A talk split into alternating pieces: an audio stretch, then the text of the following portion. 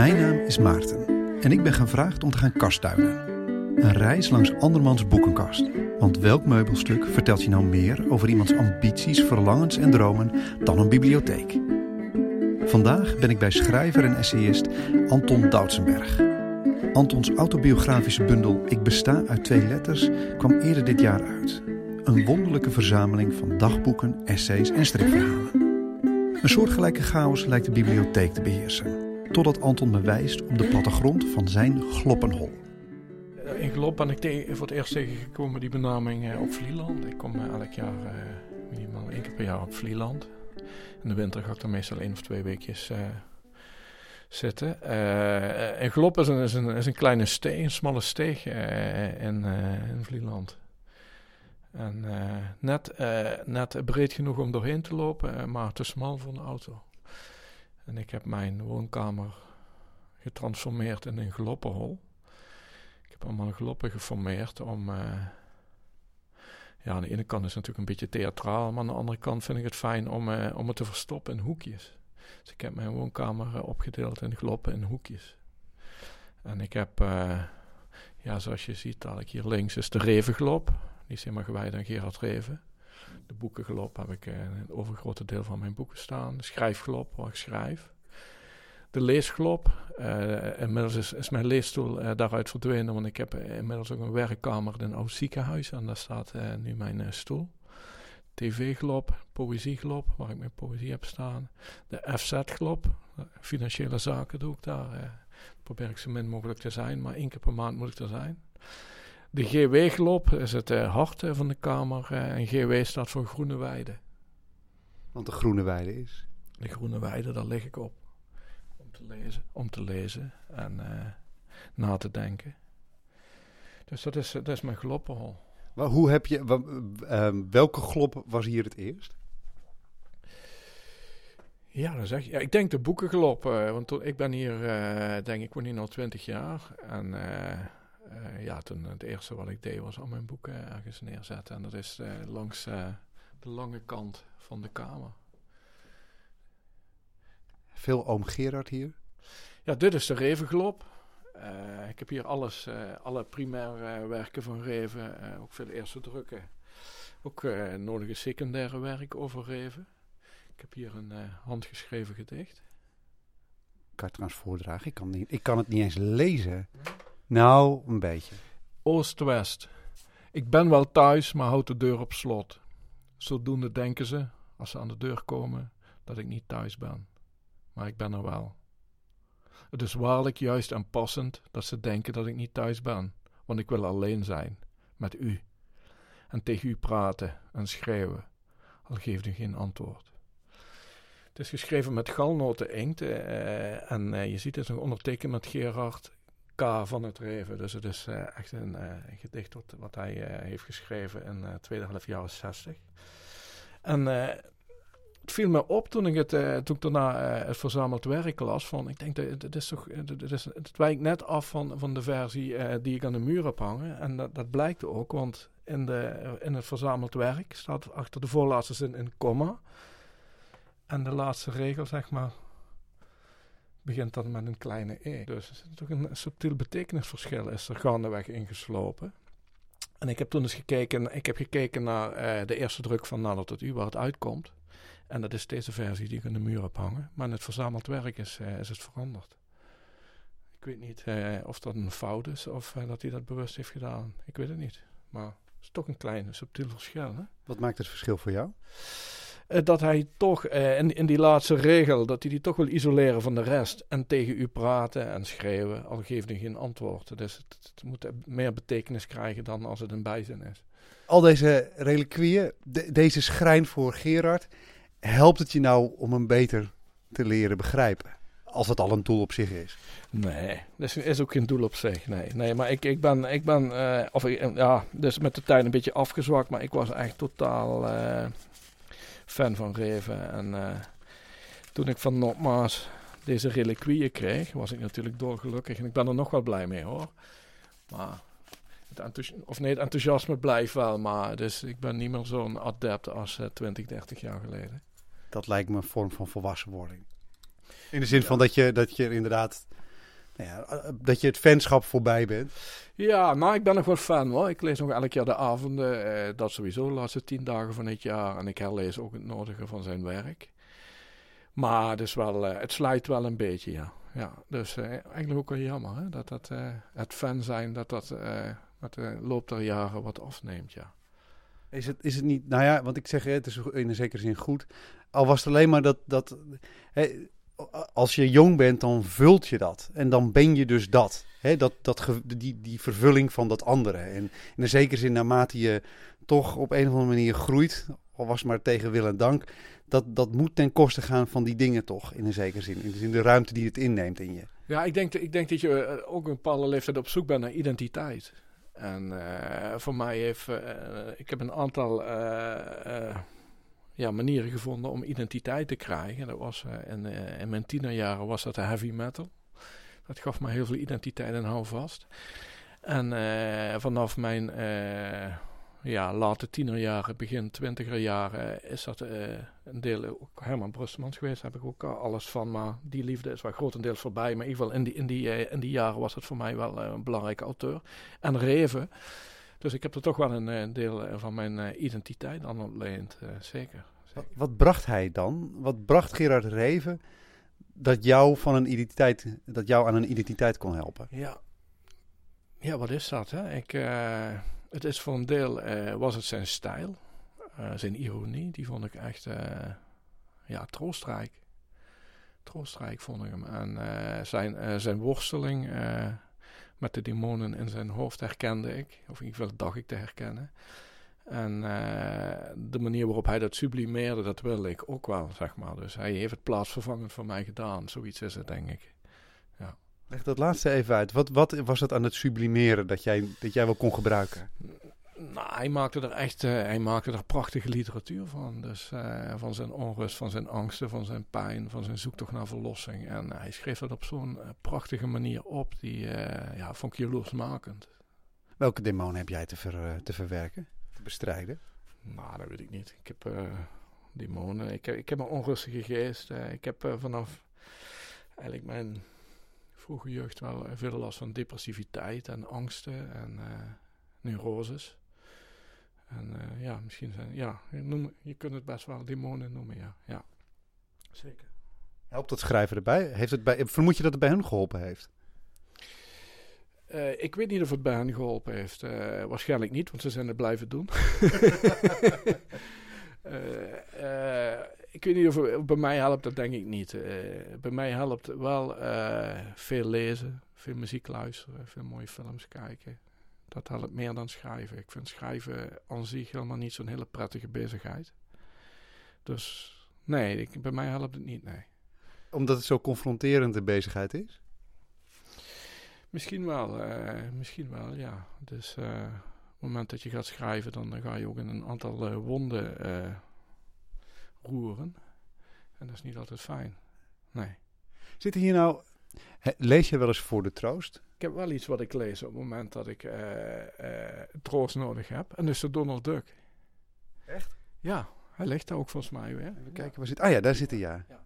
Nou moet ik zeggen, de Donald Duck, ik snap het best. Want daar, die redactie heeft volgens mij een aantal hele vrolijke, uh, hele vrolijke stel schrijvers.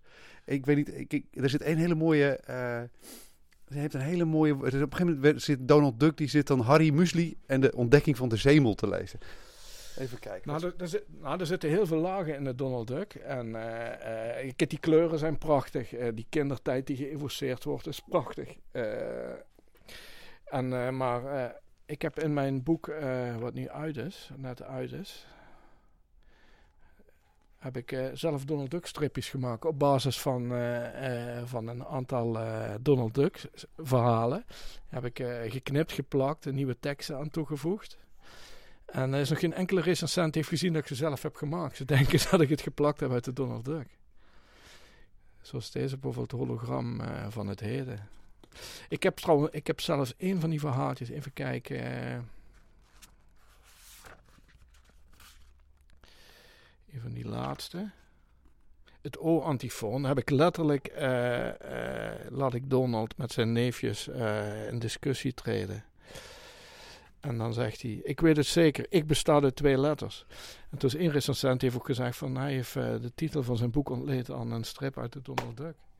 Ik heb gewoon zelf verzonnen dit, het O-antifoon. Ik weet het zeker, zegt Donald, ik besta uit twee letters. Nee, ik vergis me, ik besta natuurlijk uit drie letters. En dan zeg je de drie neefjes drie. Ik zorg voor jullie en we hebben dezelfde genen. En dan zeg je, Quick, identiteit heeft niets met DNA te maken. Dan zegt Donald, tuurlijk wel. Ik besta dus bij nader inzien uit vier letters. A, T, G en C. Het zijn de letters van het DNA. Van twee naar drie naar vier letters, zegt Kwak. Inderdaad, zegt Donald. Het probleem is opgelost. Ik besta uit vier letters. We willen u niet teleurstellen, maar u, maar u ik bestaat uit drukinkt. En bedankt me weer, o grote tekenaar, zegt Donald op het einde. Ja, en uh, ze denken dat het uh, echt uit de Donald Duck komt, ja. Is dat een nou, dat moet je dan.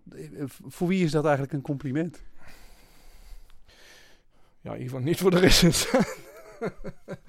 ik weet het niet. Uh, het, is goed gedaan. Ik heb, ja, het, lijkt op een echt stripje uit de Donald Duck. Hè? Dus, dus ja, ik weet niet. Een compliment voor de tekenaars van de Donald Duck en, en de grote schrijver. Maar uh, als, je, als je daar nou vrolijk van wordt. Ik word altijd zo getroffen door de, door de vreedheid ten opzichte van Donald zelf. Het, is, het zit hem zelden mee. Zijn vriendin laat hem constant in de steek voor een ander. Uh, zijn neefjes zijn hem uh, meestal de baas. Nou, zijn vriendin laat hem niet constant in de steek. Hè. Dat is een spelletje tussen Guus Geluk en Donald. Wie haar mag hebben. Hè. Maar haar sympathie ligt uiteindelijk toch wel bij Donald. ze krijgen elkaar niet. Maar haar sympathie ligt duidelijk bij hem. Dus ze laat hem niet vallen hij wordt wel geliefd hoor. Ook door zijn neefjes en uh, ook door zijn oom, die hem dan uh, eigenlijk wat uh, rotklusjes geeft voor een grijpstuiver. Maar ze blijven toch naar elkaar toe trekken. Het is toch wel een hechte familie. Het is prachtig. Het is prachtig. Ik ben dus, dat is voor mij echt een troost om dat te lezen. Ik word er echt oprecht vrolijk van, ja. ja. Omdat het dan elke keer weer toch op een of andere manier soort van goed komt. Wat ja, dit gaat niet om goed komen. Ik, ik, heb, ik, ik, ik vind, vooral, ik vind het, uh, het wereldje waarin het zich afspeelt vind ik fijn. De herkenning, de kleuren, uh, de humor. Dat is het, denk ik. En ook een lichte anarchie die erin zit. En het is voor een deel ook wel een beetje voor mezelf ook, wat ik net al zei, cultiveren van je eigen gelukkige jeugd. En dat zie je dan terug in die Donald, hè, in die Donald Duck. Dus je kan daarmee eigenlijk de hele Donald Duck kun je eigenlijk door je hele leven meetorsen, zeg maar. En daarmee ook je, uh, je kindertijd. Dus ik vind, dat vind ik heel fijn. Ik heb een keer bij Kouwenaar gelezen van, uh, dat, dat de geest is... Uh, in ieder geval dat, dat, mensen met een artistieke aanleg die, die hebben nauwelijks vlondertjes zeg maar, in hun ontwikkeling zitten. Dat betekent dat mensen over het algemeen een, uh, een fase in hun leven afsluiten door een vlondertje te leggen, waardoor ze overgaan naar een volgende levensfase. En zo, leggen ze dus in hun leven een aantal vlondertjes. En bij mensen met uh, een uh, artistieke inslag blijkt dat, uh, dat er wat kieren zitten in die vlondertjes, waardoor die ontwikkelingsfasen door elkaar heen blijven lopen. En ik merk bij mezelf dat die vlondertjes totaal afwezig zijn. Dus mijn kindertijd, en uh, ik bedoel, ik word nu 51 over, uh, over twee maanden, uh, maar mijn kindertijd blijft nog heel actueel aanwezig in mijn hoofd, zeg maar. Ik heb, ik heb geen verlondertjes. Een mooi beeld. Het is een prachtig, is een prachtig beeld, ja. Maar je kunt er ook last van hebben natuurlijk, hè. Maar goed, en dat naar aanleiding van de Donald Duck.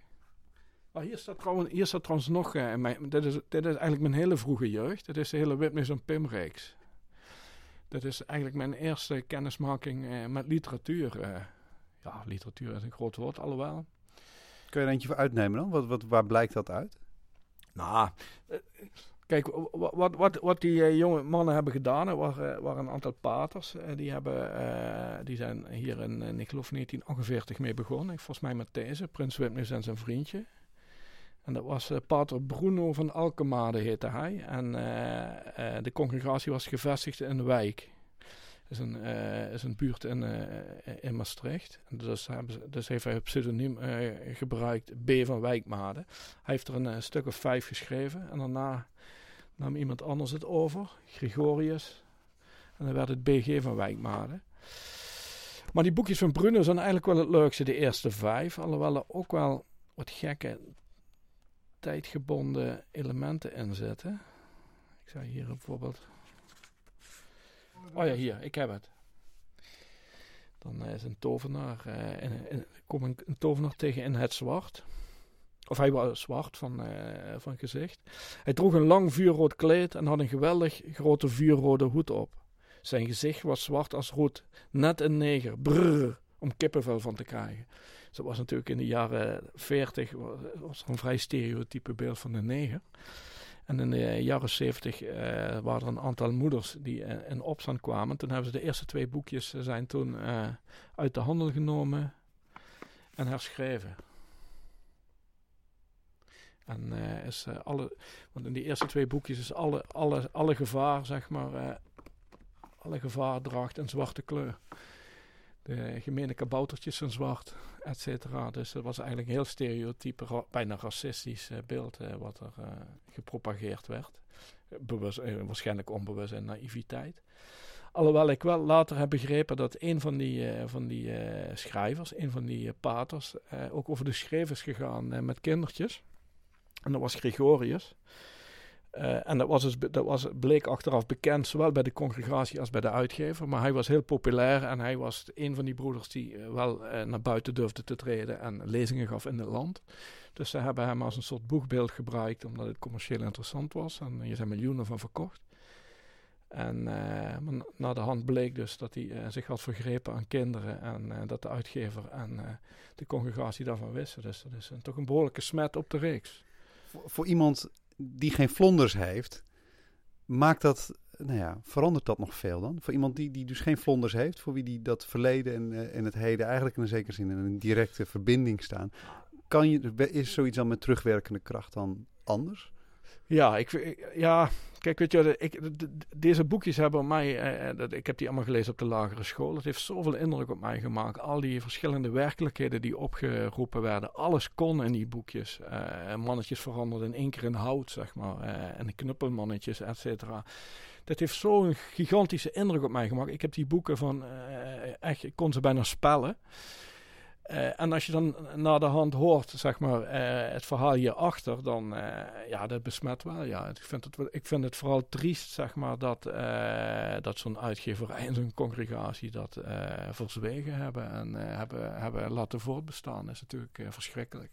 Ja, ik, ik kan me met mijn hoofd, je kan je het bijna niet voorstellen dat je die keuze, hè, iets dat precies voor die kinderen is, maar ten koste van die kinderen als het ware gemaakt wordt ja, ja, ja. Het, het, zeker, maar ik kan me heel veel dingen niet voorstellen. En toch gebeuren ze. Ik bedoel, uh, ja, kijk, kijk, kijk naar het journaal, kijk naar, lees, de krant. Het gedrag van mensen is zo verschrikkelijk onvoorspelbaar en opportunistisch. Dus het verbaast me ook wel niets, zeg maar. En misschien was er ook een zwijgcultuur in de jaren zeventig. En ik, ik, ik, weet het niet. In ieder geval, ik vind het wel, het, het, besmet wel, het besmet wel mijn mijn herinneringen aan die boeken, ja, absoluut. Want als je nu, ik heb ze daarna nog een keer teruggelezen. En het wemelt in die boeken van de ontvoerde prinsjes. En dan eh, begin je toch een bepaalde subtekst uh, te zien in die boekjes. En uh, die zag ik toen natuurlijk helemaal niet. En dat is, ja, dat is wel besmet geraakt, absoluut. Er zijn dus hier boeken van troost, maar zijn hier ook demonische boeken. Boeken die, die het tegenovergestelde bij je werkstelligen. Nou, ik, ik heb hier wel uh, een boek. Het heet Het boek der rusteloosheid van Pessoa. Dit vind ik zo'n intimiderend boek. Dit vind ik zo verschrikkelijk goed dat ik er na van word als ik het lees. Het, uh, ik voel me totaal mislukt als ik dit lees als schrijver. dit is zo groot wat, uh, wat Pessoa heeft gedaan. En wat hij dus ook, het boek, of de titel zegt dat, het boek der rusteloosheid. Ik wil heeft ook zijn demonen, zeg maar, verkend. En, uh, en als je ook nog de geschiedenis achter het boek kent, dat het uh, natuurlijk allemaal postuum uh, achtergelaten is door hem. Dat hij, geloof in een grote kist iets van 50.000 documenten had achtergelaten. en daar is onder meer dit boek uitgecomponeerd. Ja, dat is zo intimiderend dat ik, ik word hier heel onrustig van als ik dit lees in, in, in, in meerderlei opzichten. Je hebt het wel uit kunnen lezen? Zeker. Ik heb het ook meerdere keren gelezen. maar ik lees het dan niet uh, op het moment dat ik troost nodig heb. Eh. maar wat is er zo goed aan?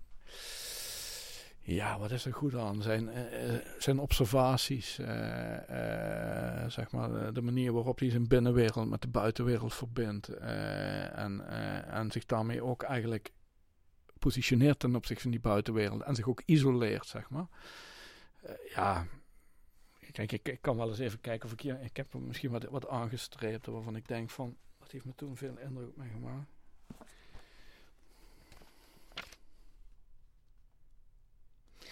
Ja, ik lees gewoon hier een passage die ik heb aangestreept. Ik, we zullen wel zien wat het is. Soms denk ik dat het mooi zou zijn als ik mijn dromen met elkaar kon verbinden en zo een doorlopend leven voor mezelf kon creëren van hele dagen met imaginaire disgenoten en verzonnen mensen.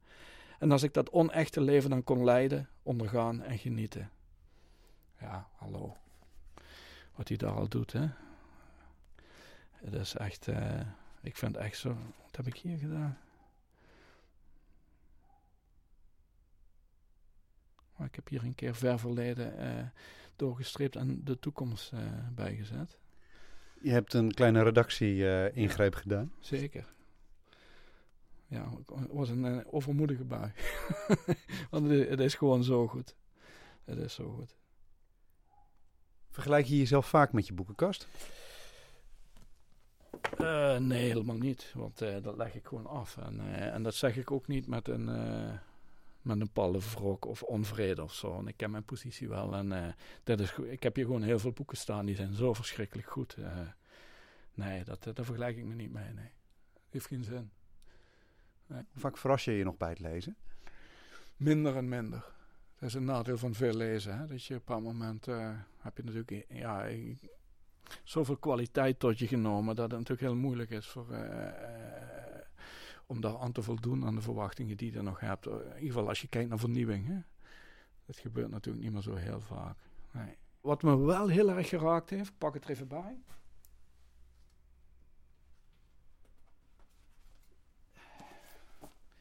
Clarice Lispector, De Passie volgens GH. Dat vond ik echt prachtig. Dat vond ik echt prachtig. Uh, die stream of consciousness uh, van de protagonist, uh, die echt op een hele bezwerende manier is opgeschreven. Bijna een katholiek boek ook. Ja, dit, dit vond ik echt heel erg goed. Dit, dit was voor mij wel een verrassing. Dat was echt wel zo'n boek waarvan ik dacht, ha, ze zijn er nog, zeg maar. Ja. Ze is een Braziliaanse schrijfster. En daarna heb ik ook van haar gelezen Het Uur van de Ster. En dat vond ik ook goed. Dus uh, ik ga wat meer van haar lezen. Ja, want zij, zij is een, een, zij is een Braziliaanse ambassadeursvrouw die volgens mij in Europa vooral rondgangen heeft. Ja, en zich daarna losgemaakt heeft van haar man. En, uh, en eigenlijk een, uh, ja, of losbandig leven wil ik niet zeggen, maar in ieder geval was een vrije vrouw, zeg maar, die, die gekozen heeft voor het schrijverschap. En waarschijnlijk heeft ze door de gelden van, van haar man heeft ze een zelfstandig leven kunnen leiden, onafhankelijk. En toen is ze gaan schrijven. En ik ja, ze, heeft volgens mij een boek of tien of zo geschreven. Ik weet niet. Er is ook een privédomein is een deel uh, verschenen. Dat heb ik ook nog niet gelezen. Dus deze twee heb ik nu gelezen. En dit smaakt naar meer. Ik uh, ben echt uh, zeer onder de indruk van, van haar stijl. Uur van de Ster, dat gaat eigenlijk over een, een meisje... Dat klinkt... Een meisje, eigenlijk, dat gaat eigenlijk over een meisje van niks. Hè? Een vrouw zonder noemenswaardige kwaliteit. Hè? Ze is niet bijzonder slim, ze is niet bijzonder mooi, ze heeft geen bijzonder leven. Eigenlijk is het een vrouw van volkomen onopvallendheid en zij weet daar, hè, daar weet ze een boek van te maken. Absoluut, maar er, gebeurt, er zit sowieso in haar werk heel weinig handeling. Dat, dat spreekt me heel erg aan.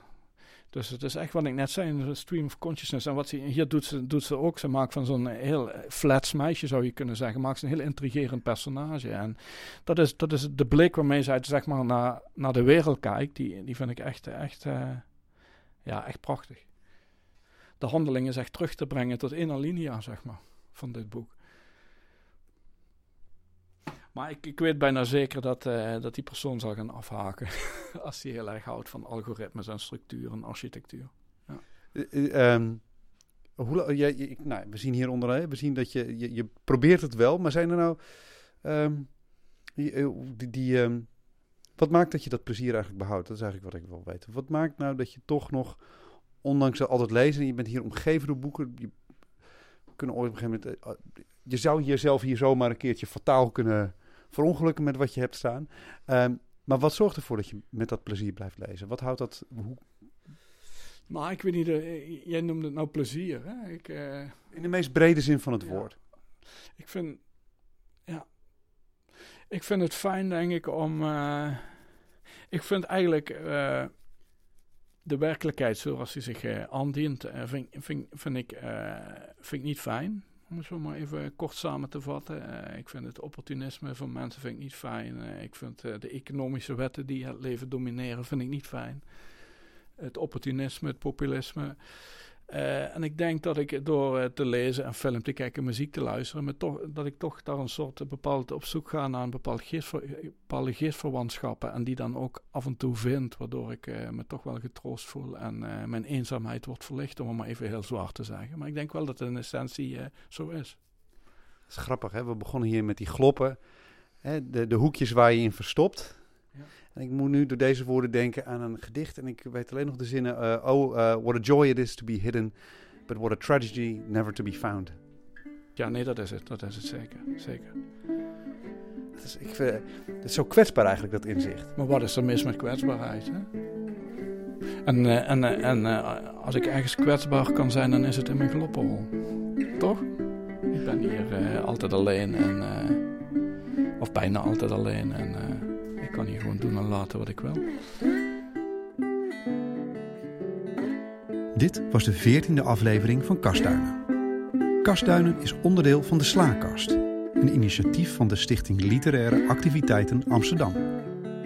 Voor meer verhalen, interviews en avonturen in literatuur abonneer je op de Slaakast via iTunes of Stitcher. Zoek op Slaakast, S-L-A-A-C-A-S-T en klik op abonneer. Goed, dat was het. Tot de volgende keer.